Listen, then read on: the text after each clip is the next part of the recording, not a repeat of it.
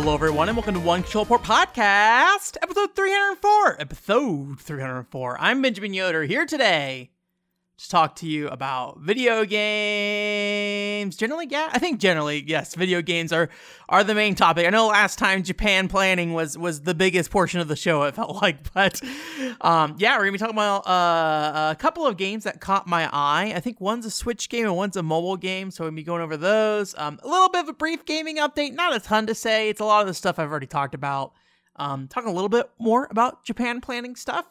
And then I've got a handful of uh, very unpopular topic news stories um, about the hit topics such as metaverse, blockchain, gambling, and NFTs. So get ready for that whole thing. I mean, none of it was planned. Like, this is not something that I was just like, oh, it's time to talk about these things. There's just enough news stories around these things, surprisingly, um, they kind of all just culminated this week, which is kind of um, and I think maybe to some extent, like because all these news stories are happening this week, I have some like thoughts that have built up over time about them. Um, so we'll get into that towards the end of the show. Please look forward to that. I'll let you know when everyone, the thing everyone hates corner uh, comes up. So if you want to leave, you can.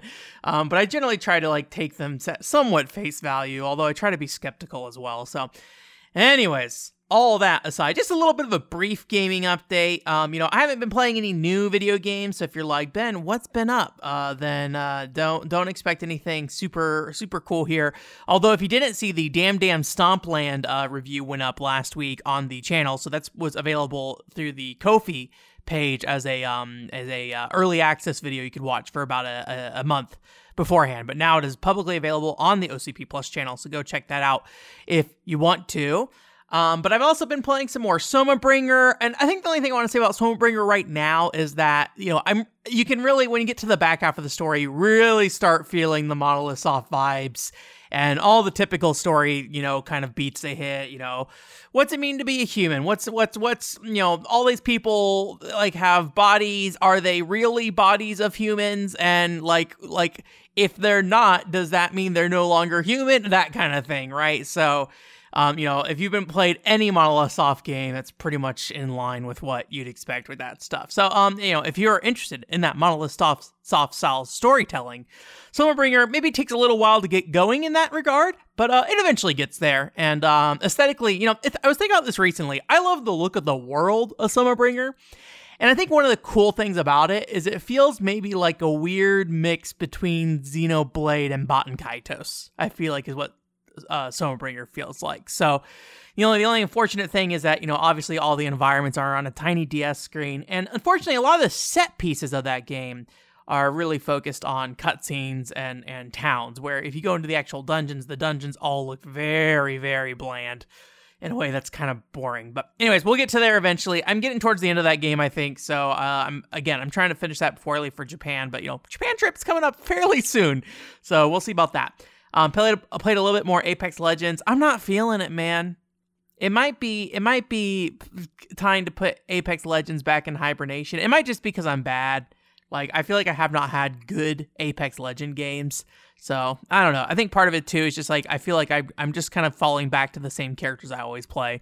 And every time I try a new character, I feel like I have a hard time really getting a grasp of them. So we'll see. It's hard because like I have a friend group that's like really enjoys playing Apex Legends, and I on the surface level, I enjoy Apex Legends, but I feel like I haven't been getting what I want out of Apex Legends. So I'm, I'm having fun in the moment, but I don't really when I turn like like think about it at the end of the day. I'm like I don't really know what I'm getting out of this. Uh, Dragon Marked for Death, we're still working on that, and then EDF 4.1 DLC, working on that as well. We're doing it on hard mode, and thankfully, I think we finally kind of got our heads on straight about what we want to do with that, and I think we are going to stick with hard mode but we did a little bit of I think smart grinding to some extent, I think, and I think that helped us out a lot. So there's my gaming update. Aside, oh, walk it out. We'll talk about walk it out in a second here. Um, but yes, that is also something I've been playing again recently. So that is my little tiny gaming update. So more Japan planning stuff. Um, so you know when I'm in Japan, I be walking a lot. So I've been playing Walk It Out, the hit Wii Konami game, only published in US and Europe. I forget the European name. It's something different. I think it's like uh walk Fitness Walk. I don't remember. Rhythm Rock, Walk Island. I don't remember what the, the European name is. It's called Walk It Out here in the US, but it's a different name in Europe. It never came out in Japan, despite having a very like DDR heavy feeling uh, soundtrack to me. I say, as somebody who has not played DDR, the only DDR game I own is Diet Channel, and I don't even have a DDR PS2 pad, so I, I eventually should pick something like that up. But I hear they're notoriously flimsy, so I don't know if there's like aftermarket ones that would be a better choice for that. Um, so I don't know. We'll see. Uh, but yeah, I've been trying to walk it out just to kind of build up stamina a little bit. I'm not in the best shape of my life at this point, unfortunately. So that is, you know, also a good thing. And I'm hoping, you know, when I was in Japan last time, I did continue to lose weight. So I'm, I'm hoping being in Japan, despite, you know, probably eating a bunch of garbage, um, the nice thing about Japan is that like the serving sizes are, are small. And that was like one of the hard things when I came back from the to the US was just like, oh, all these meals you order are like huge. So it would be ideal when I get back if I can continue to consume smaller meal portions. But I feel like you know it's steadily your like stomach steadily gets back to like oh oh you've got to finish your plate thing, which I, I I don't think is a particularly healthy thing to do. Um, so, but uh, but yeah, but I did a little bit more planning in terms of like events and stuff like that. Um, last time when I talked about it, I uh really had only planned events that were like kind of more normal events. I think did I did I even have an event calendar? I don't even remember if at the time I had an event calendar anymore. Um, but you know, I went and did some planning for various uh kind of you know big stuff that is just like, oh, you want to come look at this flower thing that's happening, right? Here's a flea market, things like that, right? And I think there's a lot of things that I'm I'm looking forward to doing in that regard. But one thing I did was I did a little bit of uh kind of Dojin event hunting, which is something I didn't do last time because when I went last time I had Comiket for um I think four days is the time of period of Comiket, but I think I only went for three days if I recall correctly. And so I really didn't have a need to go to like a smaller Dojin event. Um, so this time around, though, I did find a couple events. One uh, is in Tokyo, and it's called Heroine Mix uh, Volume 3. Seems like it's a lot of like 90s magical girl kind of stuff. Um, so, you know, I'm not the biggest fan of that kind of thing, but it is like relevant to what I do, you know, being connected to the PCFX as well. There's like Akazukin Cha Cha stuff there, Tokyo Mew Mew. Um, well, I guess like 2000 stuff as well because Mer- Mermaid Melodies is there and things like that. So I'm gonna go to that. That's kind of like a mixed event, I think. So it's like a group, like different groups of people. So I think there are some more like modern groups within that mixed events of modern, like kind of heroine kind of uh, anime. Um, but the one I'm more interested in ended up being in Nagoya. If you remember last week, I said I'm gonna stay in Tokyo the whole time. Well, now I'm going to Nagoya for a few days, so um, almost solely for this ex- event called the Game Legacy Volume Two. Sounds like they had an event back in October in Nagoya. Um, but yeah, this is like a small retro game Dojin event, and I thought it looked really cool. And so I was like, I'll, I'll check this out. And uh, I looked at the floor plan for the last event, and it's like two tiny conference rooms, basically. So, uh, but they did say it was pretty packed. So I don't know how packed that is. like, I don't know how small of an event this is going to be. Hopefully, not so small that it's awkward, right? um, you know, being the the like one white guy there or something like that who can't speak Japanese. Um, but you know, when you have tables that are dedicated to things like nuts and milk for the Famicom, like yeah, probably probably a good show for me to or, or little event for me to go to. And they have like another event the next day. That one i'm a little even more skeptical skeptical going about too because like they do seem to buy and sell games if you want to there. Um, but the big part of it seems to be kind of socializing and uh, doing quizzes and bingo. And so obviously being unable to speak japanese you know, how much will I really be able to socialize? So I might try to stop in and just like look at the stuff they're selling and then just kind of get the vibe of the room and then generally probably just leave. I'd say probably very likely just go in, poke my nose in, and then leave kind of thing. Um, unless I find there's like a very specific reason why it makes sense for me to just kind of like hang around kind of thing. So um, they didn't post the details of that event yet, so I'm just still just watching for that. So pretty excited for that. But one bad thing, unfortunately, by the time you're hearing this, this is now over and done. There was a Buddy Mission Bond event I could have gone to, uh, like not an official event, Dojin event as well. Um, it pairs Chelsea and Mokuma, and it's a part one of those like smaller events within a bigger event, like the Heroine Mix one. Um, and I really was like, ah, dang it, ah, dang it! If I just came out a few weeks earlier, which originally the plan was to be like a late March, early April um, uh, trip, but I just got was too late. So unfortunately, that would have been a really nice thing to go to, um, to go there. The only problem I think I'd run into is that like, you know, there's plenty of diverse different types of Buddy Mission Bond Dojin and stuff out there, right? But when you get into that space, I feel like you you do run into more like R18 stuff, and I'm a little like as much as I'm kind of okay, like I'm okay with that kind of stuff generally, and like looking at it and appreciating. It, I think the people doing the work on those things are are great.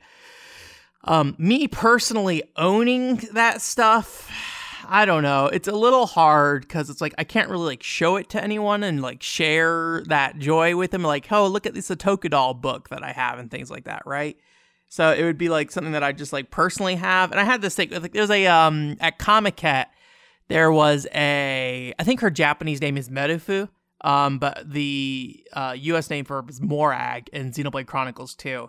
And there's one book that looked really cute, but it was an R18 book, and so I ended up passing on it. And at the very end of that day, I was like, I should just go get it. Like, like it's not a big deal. I'm an adult. I'm an adult man. I can grab whatever I want. Uh, but they already had packed up their table by the time I got there. So rest in peace. um, you know, nothing was lost, but but you know, I think I I'm just somebody who's a little um, I I I think I could. I think I, I, I probably could better appreciate that stuff more than I I, I, I say I would. Um, you know, but anyways, that stuff aside, uh, you know, I wish I could have gone to that event, but uh, again, it would be kind of probably weird just being like the white guy there, being like, "Yes, let me get your your Yaoi book," kind of thing or something. But you know, th- that community makes a ton of cute other things, charms, little like stationary things like the, some of those books even the R18 ones have beautiful covers and things like that that's the one thing i've really noticed with the buddy mission bond books very high production quality books that I think um, have really blown me away on all their cover work and things like that. I, I don't know why that's the case. Maybe it's just I happen to see these books. Maybe it's the type of fan base it is. You know, the the people who are engaged with franchises like with but like Buddy Mission Bond, to my understanding, spend a lot of money on merchandise for Buddy Mission Bond, right? They're buying a lot of drama CDs, they're buying pins, they're buying acrylic things, right? They're buying all this stuff. And so maybe they're just like they have the money to throw it around kind of thing. Um, and so that maybe is why it's a little more uh, uh, higher higher production value. And I, I don't know the pricing. That stuff is all like I think importable via Melon Books though. So if I wanted to get it, I definitely could. You know, I just had to buy a bunch and then ship it, kind of thing. But anyways, going to the event's like part of the fun, right? In a lot of ways. So I'm looking forward to that. And that's kind of like, I think that uh, that retro game one has definitely become, I think, kind of a highlight of what I'm going to be doing in Japan. And being in Nagoya, I can kind of poke my nose around there as well because I have not been to Nagoya before. So I don't really know what I'm going to do there yet. There is like a little electronics district kind of thing. Uh, you know, I say this only based off the Google Maps and like where stores are situated, not that I actually know if there's like electronics district. But it seems like there's a cluster of kind of like that nerdy kind of stuff, you know, that you would see at like an Akihabara kind of thing, right? So uh, my do that. I think the problem I run into with that is like I don't like being at Akihabara very long. So like going to that for Nagoya might be a problem too. But you know, I I I you know, I'll be there for about three days, so I'll have plenty of time to break up some time going around and exploring that um, when I want to, kind of thing. So.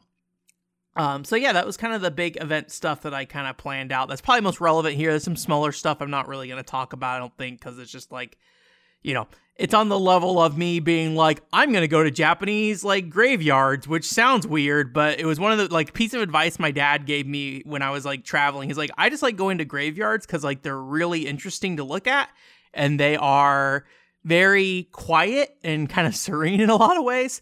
And you know, it is a little weird being in like a whole grave area, but you know, there's a lot of really nice stuff there. Um, and and sure enough, when I did that in Japan, it was one of my favorite parts of those trips is doing that kind of stuff and being like, I'm just in this graveyard and like all these very nice headstones and things like that, right?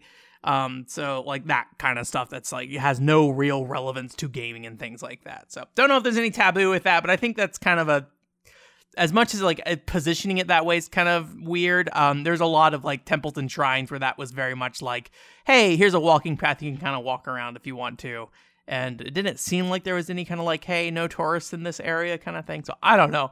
maybe I'm doing something wrong. Who can say? You never know with Japan. You're just like, I hope I don't offend anybody the whole time. So, so yeah.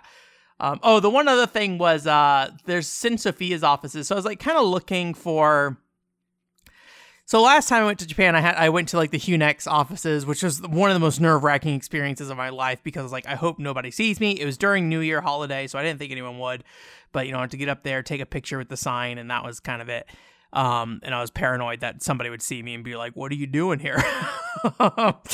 um, you know, it's just out in the the walkway, so it's not like a big deal.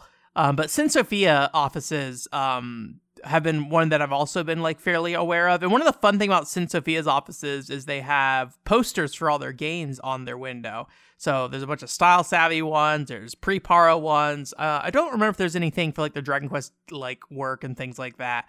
But they have posters. A lot of most of their games for girls kind of work. Um, and so I was like, oh, maybe I'll go like check out that and just stare at it and be like, yeah, that's a wall with a thing covered in posters and be like, that's my game developer moment in Japan kind of thing, right? Not not bother anybody. I'm just here to, you know, take a picture of this thing and be like, I was here. Um, but uh, I looked on Google Maps and it seems like May that they took down those posters during COVID and they have not put them back up. So I get the impression that that is no more fun windows basically for that. So I, I probably won't go down there because I'll just be looking at their sign and be like, yeah, that sign says syn Sophia. And I don't feel the same love for syn Sophia that I do for like Hunex or something like that, right? So, so yeah, but it was, um, yeah, so a lot of kind of stuff like that, um, is, is what's been on my mind. I haven't really set like actual dates and times for what I'm doing, uh, but I am just like basically laying out a foundation in some ways. So once I actually, you know, probably the next week or so is going to be actually saying what am I doing when, and um, if I, I I've never done like pre-purchasing of tickets in Japan, so if like I missed my opportunity to pre-purchase tickets for things, so be it. Um, but you know, pre-purchasing some tickets for some stuff that I didn't really do last time, I will say. So um, it is a somewhat new experience for me to do that. Um, I don't know how much of that I'm gonna do though. It's uh, I'm on, the fence about that. So, um, one other small thing actually, I don't want to get into too much detail about the situation of it, but I did get in contact with um somebody who I know on Twitter. Um, who's like in the Otoca D'or fan community, and they uh, had like a at one of the arcade locations that they worked at a notebook that people could leave messages in drawings and things like that. And I thought it was like super cute. And um, long story short, basically, they sent me the scans for it, which was very nice of them. So I was able to see those, which was like very nice and cute. Um, unfortunately, it is one of the situations with like do not share it. Really, there were some exceptions. I won't go into them, but but the generally are just like don't don't spread these. So I cannot share those with anybody. Um, but I, I do like super appreciate them taking the time because scanning books is not an easy thing to do. So, but it's like super cute and super fun in there. And I'm gonna um, take some time to try to figure out if I can decipher some stuff. But it's all handwritten notes, so you know, machine translation stuff like that is not gonna you know be be be pleasant about that. So. Um, oh, side note is also I need to kind of decide on like an arcade game while I'm in Japan. If you don't know when you're in Japan, or at least my personal opinion when you're in Japan, saying from an experience of one trip is um, really focus on one arcade game because most arcade games are built as a service game now, live service game. So if you just play it once, you're going to get like a tutorial and that's going to be kind of it. So I think like hopping between games is not a particularly fulfilling experience. I think you should, you know, maybe hop between games initially just if you see something interesting but really focus on one game when you're in Japan. I think ideally, if you can figure out what that is beforehand, and also be something that you're going to have accessibility to, whether it be a popular game or you knowing what actual like locations have it, is an important thing. That's how I got through and beat Otoca D'or last time. Was I just kind of dedicated all my arcade time on those trips to playing Otoca D'or. Um, and I tried out some Aikatsu and stuff, but I really didn't commit to it, right? And um, obviously, Otoca D'or is gone, and I already got you know all the time I think I was gonna get out of it. So the one I'm looking at right now is Dragon Quest Dai Crossblades. This is that Dragon Quest um, anime franchise game that was uh, released alongside uh, the mobile game, or at least uh, announced on the same time as the mobile game that's been since shut down and then also announced alongside Infinity Strash, which is not out yet. Um, so this is a arcade game with cards, and the cards let you move the characters around, and like each character has like an attack space in front of them, so you kind of line them up and combine attacks. And there's like a lot of like, you know, it's it's a kids game, so a lot of like button smashing to do more damage and things like that, and timing elements kind of thing. So I think that's what I'm gonna f- try to focus on when I'm in Japan. I think it depends on like you know how hard it is to find those. I th- would think it's a fairly popular game, so I think it probably will be around. Um, I also was considering Chase Chase Jokers, but the problem with Chase Chase Jokers is that it is a largely multiplayer game, and I worry about kind of burdening uh, uh, other players with with me playing some. So I'll probably at least try it, um, but I don't know if I'll play it extensively, um, specifically because I can't really like.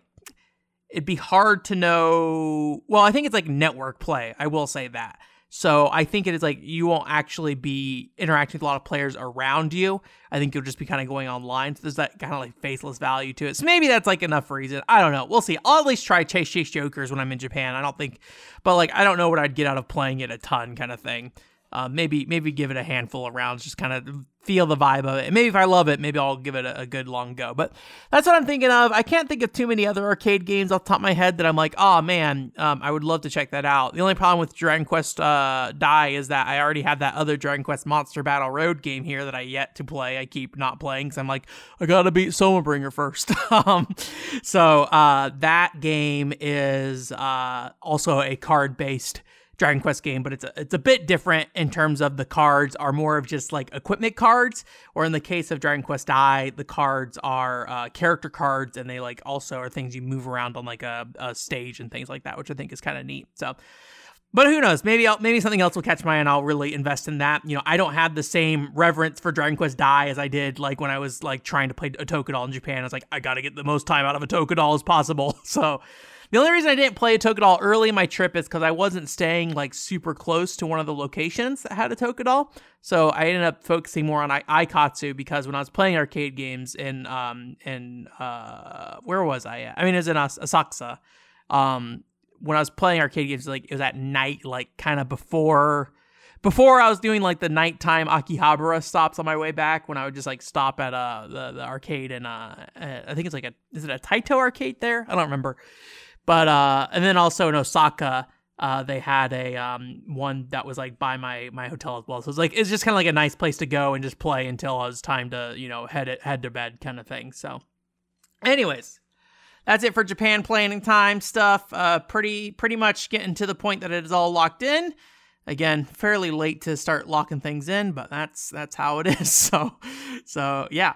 Um, also, just kind of a side note, I thought this was kind of neat. There's like a VR uh, Japanese cultural property thing on Steam kind of coming up here. Um, basically, looks lets you look at a variety of like Japanese art and pottery and things like that. And since you're in VR, you can kind of like pick it up and uh, move it around and like peel away the layers of it and just kind of like study it a bit more. And there's like little text pop ups and things like that. I thought that was kind of cool. I thought it just something worth mentioning um, here since we're talking about going to Japan and looking at stuff. Um, it's just called Japanese Cultural Property VR Summit or VR Museum is what it's called on Steam. I'm sure I'll have the link. Hopefully, I actually don't have the link in my notes here, so hopefully, hopefully the link will be there when I when I get there. Um, before we get into news and stuff like that, uh, let's take a little little time to talk about Jillian's corner. Jillian, even though we did random number generator on her questions, I actually got another Nintendo mobile game question. I think we had one last week that was something along the lines of like, um, what do you think about Nintendo's mobile strategy or something like that. I don't remember what the question was, but we I answered them. Um, and this week's question that Jillian has sent us is Do you have any ideas for mobile Nintendo games? And the one idea I've always had, and maybe it doesn't make as much sense anymore, but a long time ago, when, you know, I think smaller mobile games for cheap prices were, were more of a common thing before we got kind of focused on free to play with monetization models and things like that, is I thought Yoshi Touch and Go would be the perfect fit. You have the vertical screen, they're connected to each other, and the price of Yoshi Touch and Go would be, I think, a great three to five dollar video game. It is, you know, quick, sit down and play, you know, action kind of thing. And I and I think Yoshi Touch and Go would be a great opportunity for that. I don't think that matters as much today, but um, that would be probably the one that I, I, have held on to the longest. You know, obviously at the end of the day, it doesn't really matter to me. I have Yoshi Touch and Go on Nintendo DS and Wii U, so I'm ready to play Yoshi Touch and Go at home or on the go. the other thing, I don't really have any specific ideas for this, but uh, I would like to see uh, Kirby show up on mobile at some point because Kirby's just a really diverse character, and so I feel like they could do some really fun things with the touch screen and things like that on a on a mobile phone, um, and and like maybe some of the other features of the phone with like cameras and things like that. I mean, obviously the 3DS had those things, gyro and all that stuff, but you know, having a little bit more power and then also um, putting it in like a different situation. But again, I don't know what that would look like from a mobile game sense. I mean, the the the popular Nintendo mobile games are the ones that have gacha in, right? So like, I don't know what gacha Kirby gacha you put in. I guess like in Kirby Dream Buffet, they had like different outfits and stuff you would get that you would unlock by rank. So maybe you could just do like Kirby outfits through gacha or something like that. I don't personally think that would be successful. I'm not going to say it wouldn't be. I think Fire Emblem gacha makes a lot of sense. Um, Mario Kart's one of the weird ones, right? Um, I don't know if I ever would have thought Mario Kart Gacha made sense, but hey, I, I believe it's successful and profitable. So it has worked out for them so far, I believe. So a little bit of a shorter Jillian's corner there, but we have uh, quite a few news stories to get through here. But I, I, don't really have any strong ideas for Nintendo mobile games, I'll be honest. And I also don't necessarily think Nintendo's going to do anything anytime soon. I saw like a, a YouTube thumbnail. It's like, what happened to the Zelda mobile game? I was like, I didn't even remember there being one announced, but you know, there probably was something said at some point. Um, I didn't go look at the video though.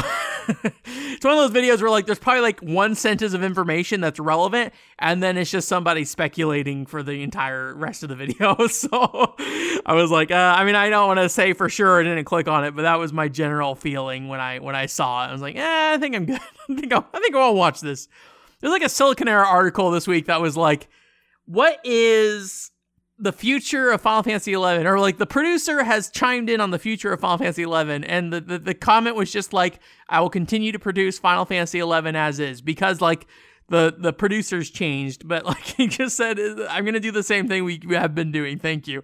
And like that is like the most non news story, but they got me to click with that title. I'm sure if they didn't put anything in there, I, I probably wouldn't have clicked it. But yeah, I think I have been getting the feeling that like I don't necessarily know how much I like Siliconera these days. I feel like there's a lot of weird decisions being made there. I think I talked to you guys before about like the Yakuza bullet point list article, and there's like something else. I forget what it was. It was like another bullet point list very strange articles on there. I don't know what's going on with that. Um, I don't know if it's like SEO stuff or what, but the quality has been mm, not not the highest. Um, they do still serve some purposes for me, but I think I am um, kind of getting away from reading a lot of stuff from them, unfortunately. So. Um, there's two big news stories this week that are big in the general gaming news sense, but I kind of want to talk about them through the eye of a different um, thing that happened. Uh, so if you are aware, um, E3 and was canceled, uh, the physical and digital show. Uh, I believe they are saying there's still room for opportunity that next year they might still do it, but um, for now, at least, it seems like E3 is probably good, good, gone for good. I could, I don't know for sure. Either way, like it seems unlikely E3 will reemerge at the moment. And I think a lot of people are kind of doing their E3 eulogies at this point. The ESA will not go away. They still are a lobbyist group, all that fun stuff. Um, but the E3 event for this year at least has been canned. Um, the reality is that they probably just need to find if they're going to do an event, they need to find their own niche, and um, I don't know what that is at this point anymore. Um, and there's also the Nintendo uh, video that came out that was like 10 minutes of Zelda gameplay, and it showed off, you know, how the merging stuff worked, and and also just some general information about that game. Some people are disappointed about how it looks too much like the other Zelda. Some people didn't really care. Like it's a whole thing. Like I think by the time they, that game is out, nobody will really remember that argument. So I kind of didn't pay a lot of attention to it. Um, but Kyle Bosman put out an interview that I thought was actually, or an interview, a uh, video that I thought was really good. And I thought it was worth uh, mentioning this because I really like Kyle Bosman's videos. I think he has like really interesting and unique perspectives um, on games a lot of times. And he has really fun ways that he talks about events like E3 or Summer Game Fest and things like that. And I think he um, has maybe a little bit of a. Um, unique look at them because he's also been involved with those events in, in the past as well. So he, I think he feels more interested in like the feeling of E3 rather than everything else surrounding it. Um, and this video, while it's being presented as a separate Zelda thing and as a separate E3 thing, um, is is kind of connect. It kind of connects those two in a lot of ways. And I thought he made some really interesting points there about the delivery of the Nintendo, um, you know, video. How how in some ways it's very soulless, but it's also soulless in kind of the right ways in a lot of ways and then also kind of like what E3 is and what does E3 modern, matter to the modern, you know, uh, game player who was not around for E3 anymore. Does anyone care about E3? Um, and like made some comparisons to like Woodstock and things like that. So um, I don't want to give too much details because I think it's just like a really fun video. I wasn't going to mention the E3 or the Zelda thing otherwise, but I, I just kind of want to highlight it because I thought it was like a, a really good video uh, about that topic. So if you're interested in that, I will link it in the description for that. All right. Game news relevant to us, though. We don't care about Zelda. We don't care about E3. We care about the Pretty Princess Party farming game, which I didn't actually get the name for. I'll see if I can get the name for it here real quick. I just wrote Pretty Princess Farming Game. Pretty Princess Magical Garden Island. I don't think it's been announced for the US yet. I could be wrong. Let me let me do a little little thing. I only have a 4Gamer article here. Um, so if you don't know, on the Nintendo Switch there was a uh, game called Pretty Princess um Party, and it was like a uh uh, party game um, featuring princesses and you like decorate decorate rooms and things like that. Seems like this was announced late la- last year and I I, I uh, missed it. Um, or hope I think I missed it. Maybe I talked about it on here before. I, I don't remember doing so. But um, what this game does basically is it takes the uh, the pretty princess uh, aesthetic and things like that, the outfit designs and things like that, and brings it to a more like Harvest Moon style game. Obviously, there's a lot of Harvest Moon style games out there, and so everyone's kind of applying their own flavor to it, Harvestella and things like that, right?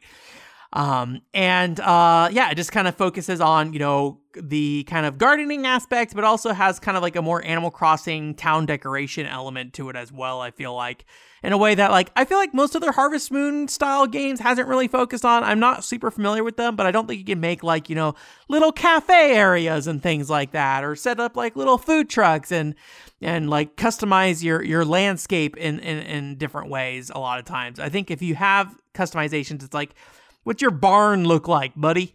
What's your what's your cow house look like? Um, so I could be wrong about that. I say that only as somebody who has vaguely looked at these video games over time. Um, but it also has the Pretty Princess uh, cosmetics and things like that. I'm gonna guess new cosmetics as well. There's a lot of character designs in here with like hairstyles and things like that. I don't remember seeing in the original Pretty Princess Party as somebody who viewed it from afar, and I feel like it has a little bit more diversity in its outfits. But I say that as somebody who did not play Pretty Princess Party. Um, it looks very cute. I don't know if I'll actually play it. Um, I don't think that they uh, gave a release date. Oh, yeah, they did. Uh, in Japan, at least, it's going to release on July 6, 2023. Um, maybe. Let me actually see. Nippon Ichi has announced the completely original software will be released on Thursday, July 6, 2023. All right. So, it supposedly, according to this 4Gamer article, keep in mind machine translation could get it wrong. You, you your your island is Carrot Island, so is what machine translation says here. Um, so yeah, it looks really cute, and uh, I was really excited to see uh, something like that show up. Um, there's also another game I was looking at that I really caught my eye as well. I don't know how old this game is. I don't think it's out yet. Uh, supposedly, there's maybe an anime based around this as well. I, I did not look too deeply into the the history of what this thing is, but um, there's a closed beta test for it about two weeks ago. It's called Takt Op Symphony. Um, it's a mobile RPG uh, that in, in some ways kind of looks like Octopath Traveler in terms of, you know, kind of being that kind of 2D in a 3D environment kind of thing. Um, and then also the battles like kind of have these 2D character portraits that, you know, are more like live 2D than anything and they animate and attack and things like that. Um, but I, I, I, really like the soundtrack because it is a music based uh, RPG in a lot of ways. So all the character outfits seem to be based around different instruments and stuff. So I have a soft spot for that. That's part of why I like Shining Resonance. Um, and because of that, the, the music for the game is more like classical music and things like that, which I really enjoyed and thought like a battle theme, you know, classical music twist kind of thing is always a fun thing. I think the character art like the faces are a little samey and maybe a little soulless in a lot of ways, but I think the outfits make up for it personally for me. Um, and and so I think I really like the look of the game, but you know, it being a mobile RPG, unfortunately, like I don't think I'll actually play it. Um, unfortunately, but I don't think it's out in the U.S. at least. It might be out in Japan already, but uh, there was a closed beta test for in, in uh, for English, and so there's some gameplay out there um, that's in English if you're if you're interested in in seeing that. But like this kind of gets put in the space now as like Dolphin Wave, where it's like I probably should play Dolphin Wave, a game I also kind of am a little mixed about the character art for in some ways. But I mean, it's it's basically the Senran Kagura Kanagawa Jet Girls thing of just like you know girls, uh, not not Takt Op Symphony, but the the Dolphin Wave is like just girls in swimsuits and and with big boobs and things like that, right? Takt Op Symphony is more like dresses and things like that. Um, so I think it's a little more appealing to me because it does kind of fit into that like doll Lolita fashion kind of thing. So, um, but yeah, Dolphin Wave is another game I really would I should play. I don't know if I will. Um, the Dolphin Wave is actually on PC as well, so like I could probably go around the route of that pretty easily. I mean, I can play on mobile easily as well, but on PC I can capture it a lot easier at the very least. And probably, honestly, for me, I'm more likely to mess with something on my PC than I am on my my phone, unless I really want to, like with Dragon Quest Champions and things like that. So, anyways, that's it for the news stories of things that typically people would be okay talking about. Uh, like I said, we're going to the the section of news stories about things everybody hates now. so, um, if you're interested in hearing what I have to say about some of these things, uh, I I think uh, I think there's some fun conversations in here. I try to you know think about a lot of these things in depth, but I also am very skeptical of a lot of them. So we'll go into a little bit of that. Um, although a little bit of a quick update here, don't have a lot to say about this at the moment, but if you know in the past, we've talked about Million Arthur NFT game thing or NFT or whatever. It's the Square Enix, one of the Square Enix's first ventures into NFTs featuring the Million Arthur characters. If you don't know, Million Arthur was this franchise that, and I guess still is this franchise that was actually popular for a little while um, and had various mobile games and things like that and a fighting game and a VR game and stuff like that. But the franchise kind of just puttered out in about a year or two. I think just kind of over overexposure. But one of the the uh, iconic things that series had was like this webtoon series or folk 4-koma series that also became like video versions of it. And um the the art for that is like really distinct. I forget the artist's name, but like these little chibi characters who are just like really uh crude in a lot of ways and how they behave and act with each other kind of thing.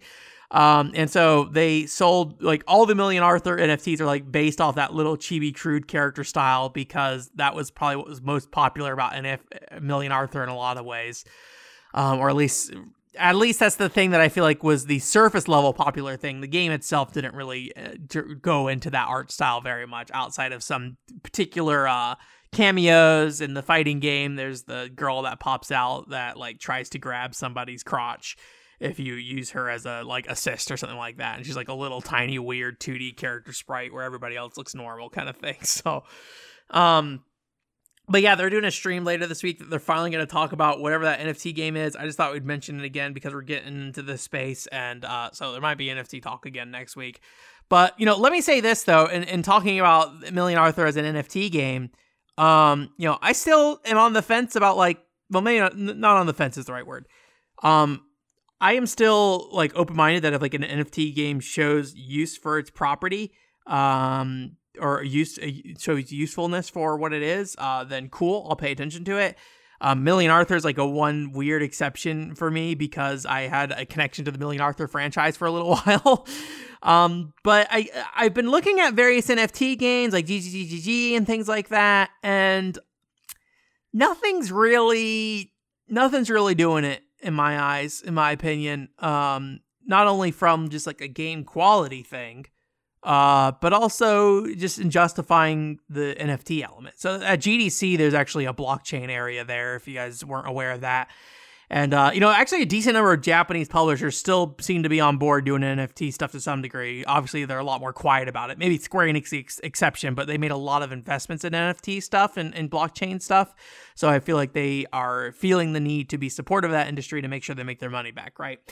Um, and like some of the games have some pretty nice art and things like that or cute art uh, but but you know at the end of the day you know if each of these characters are nfts and they're supposed to build value like because it's kind of a different thing right? I think that's one thing that like kind of was an interesting takeaway from all those like square enix ceo messages was him saying like this isn't for the people who buy final fantasy today right? This is for people who want to play and invest which is a different audience for them right and then so what does that mean, right? What what people who are playing NFT games really probably want is an investment platform with a graphical user interface that makes it interesting, right? And so while I, there are some games that are building the gameplay aspect, the resources just have not been there. Um, or maybe even some to some degree the skill set because I don't think you're seeing a lot of you know experienced developers go into that space for good reason. I mean, when the market bottom out, right?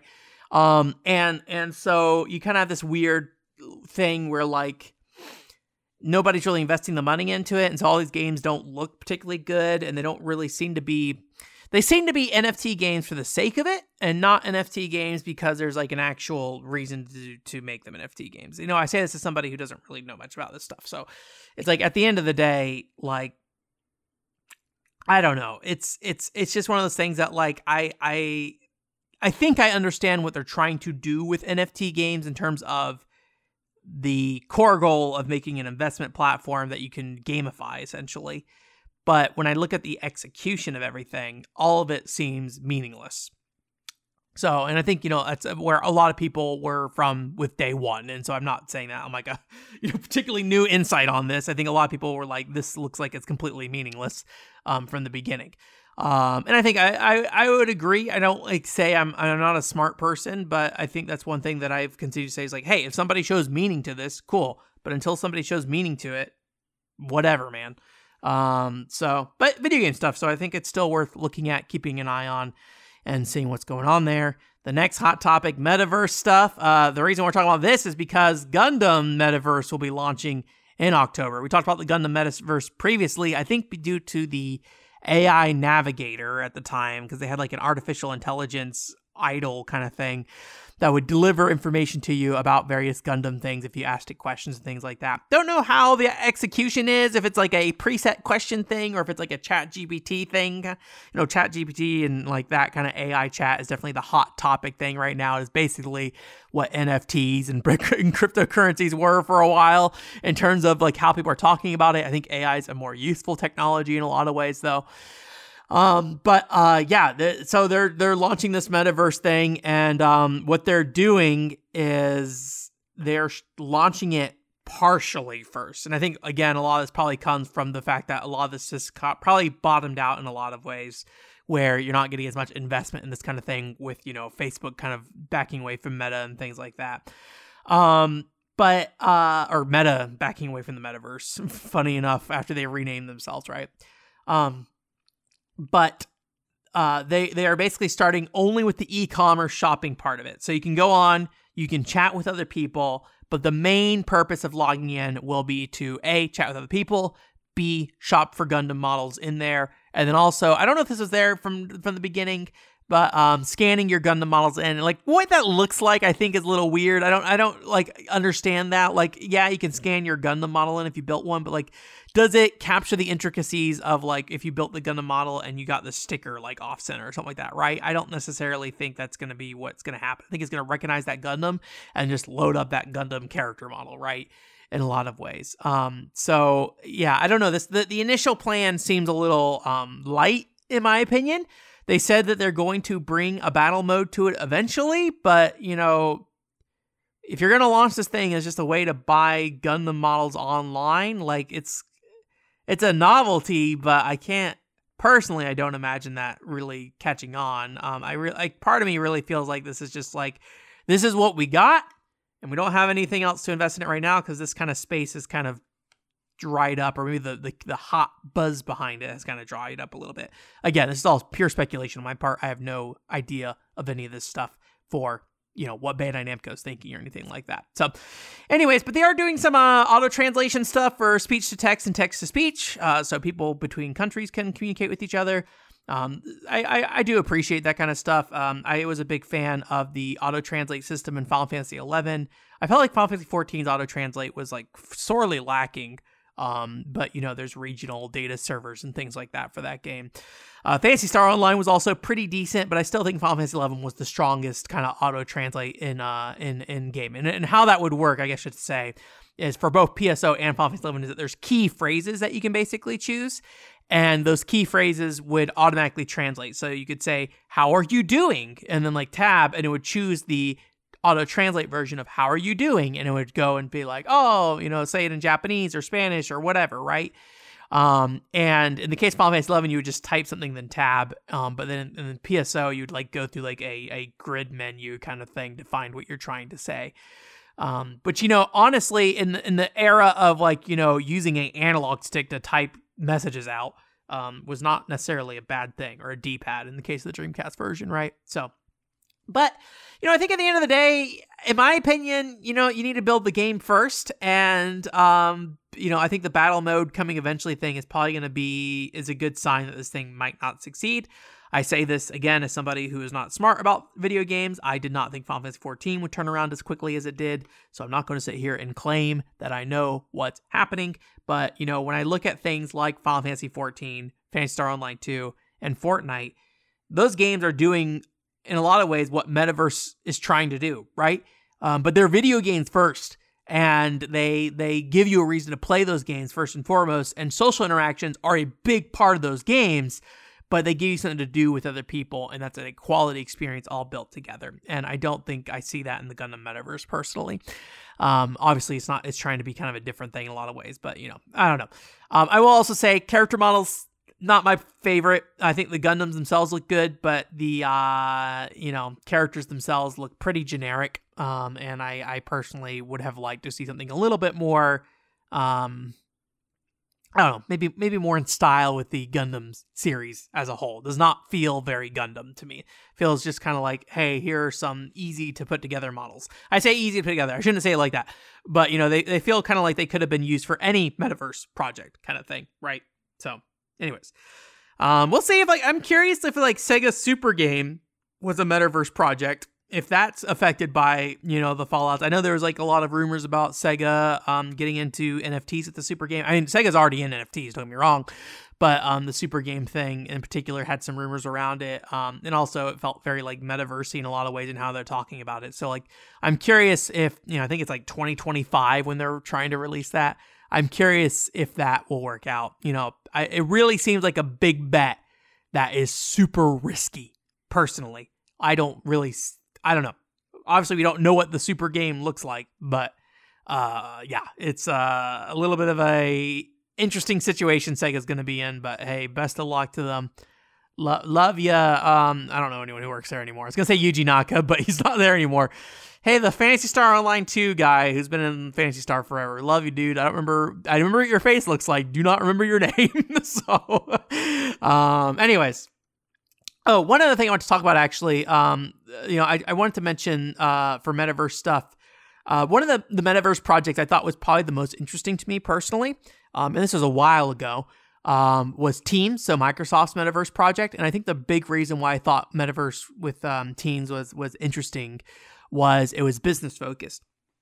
And the reason I think that's that was important is because you know with COVID and everything, there were a lot of like uh you know, uh, a lot of office spaces went from full time, five days a week workspaces to, you know, hybrid workspaces, and some people who never come in the office, right? And um, you can really tell, like when I was at a, the small office that I was at the time, like it really changed office dynamics, and you really lose the feeling of working with other people and being part of something with each other.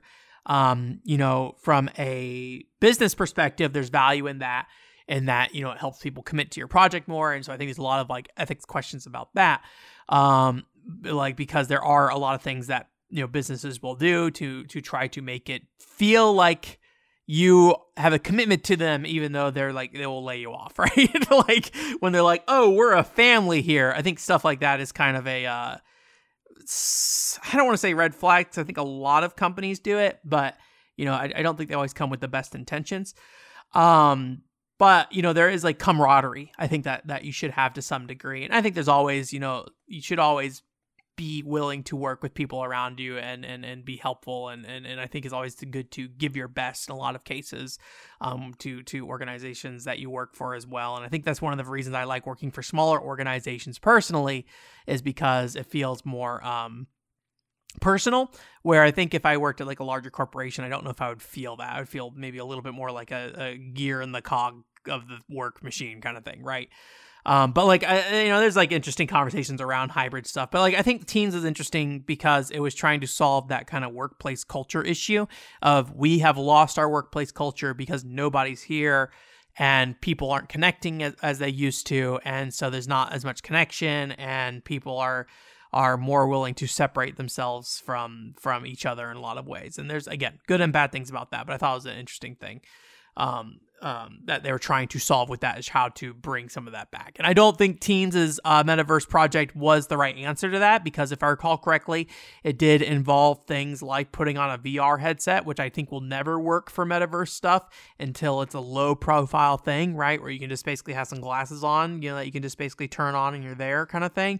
And even that, I don't necessarily think is the right solution for that. So personally, um, I, I, I thought it was an interesting approach because it was looking to solve a specific problem where a lot of this other metaverse stuff I don't really feel like eh, often does. But maybe it's just not me not knowing. Like maybe the Gundam fan base really needs an online portal to communicate with each other. I don't know. but you know, if they can get a good video game in there, hey, good good best of luck on them. Um, speaking of interesting portals, um, this is not a metaverse thing, but I, it's kind of presented as one, which I thought was kind of interesting. Uh, Sega re- or Sega Sammy really. It's it, seems like Sammy's logo is the the more prominent thing here. Uh, launched an online platform for browsers and mobile devices called uh, Gapoli.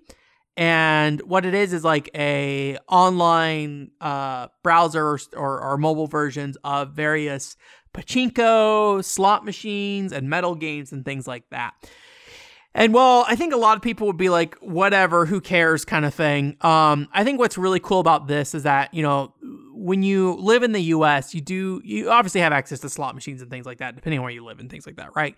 Um, but a lot of these have interesting product tie ins, uh, or even if they're not product tie ins, they have like fun aesthetics and things like that uh, like a bingo game I was looking at that's just like a bunch of anime girls, like, you know, just being like, oh, great hit. I don't know how a bingo game is like, you know, what you do other than just be like, here's my bingo card. The number's going to show up on screen. Okay. I mean, I guess at the end of the day, that's bingo, right? You aren't the, you aren't doing anything to win in bingo. You're just putting the numbers in, right? But in this case, they just put the numbers in for you. I'm like, oh, where's the fun in that? I want to stamp the number.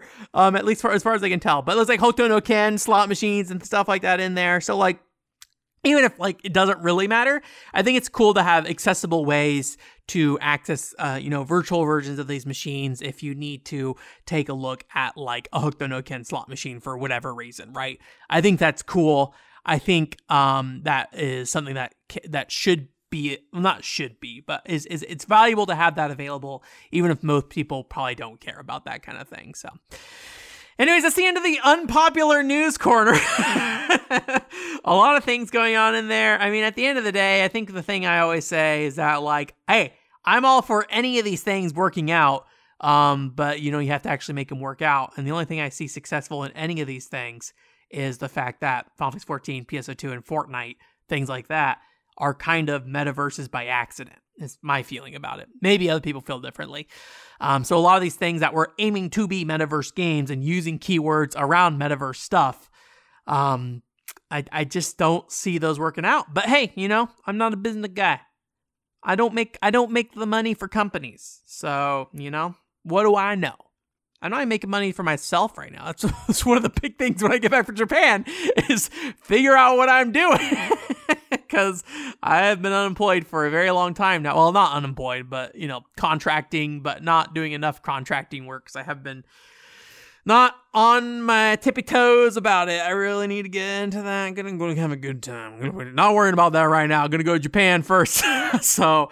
Um, a little on the fence about what to do about the podcast while I'm in Japan. Um, you know, previously I would have pre-recorded a bunch of stuff, but I've been trying to be a little more relaxed with the YouTube channel, not sitting there and be like, I have to have content during these weeks.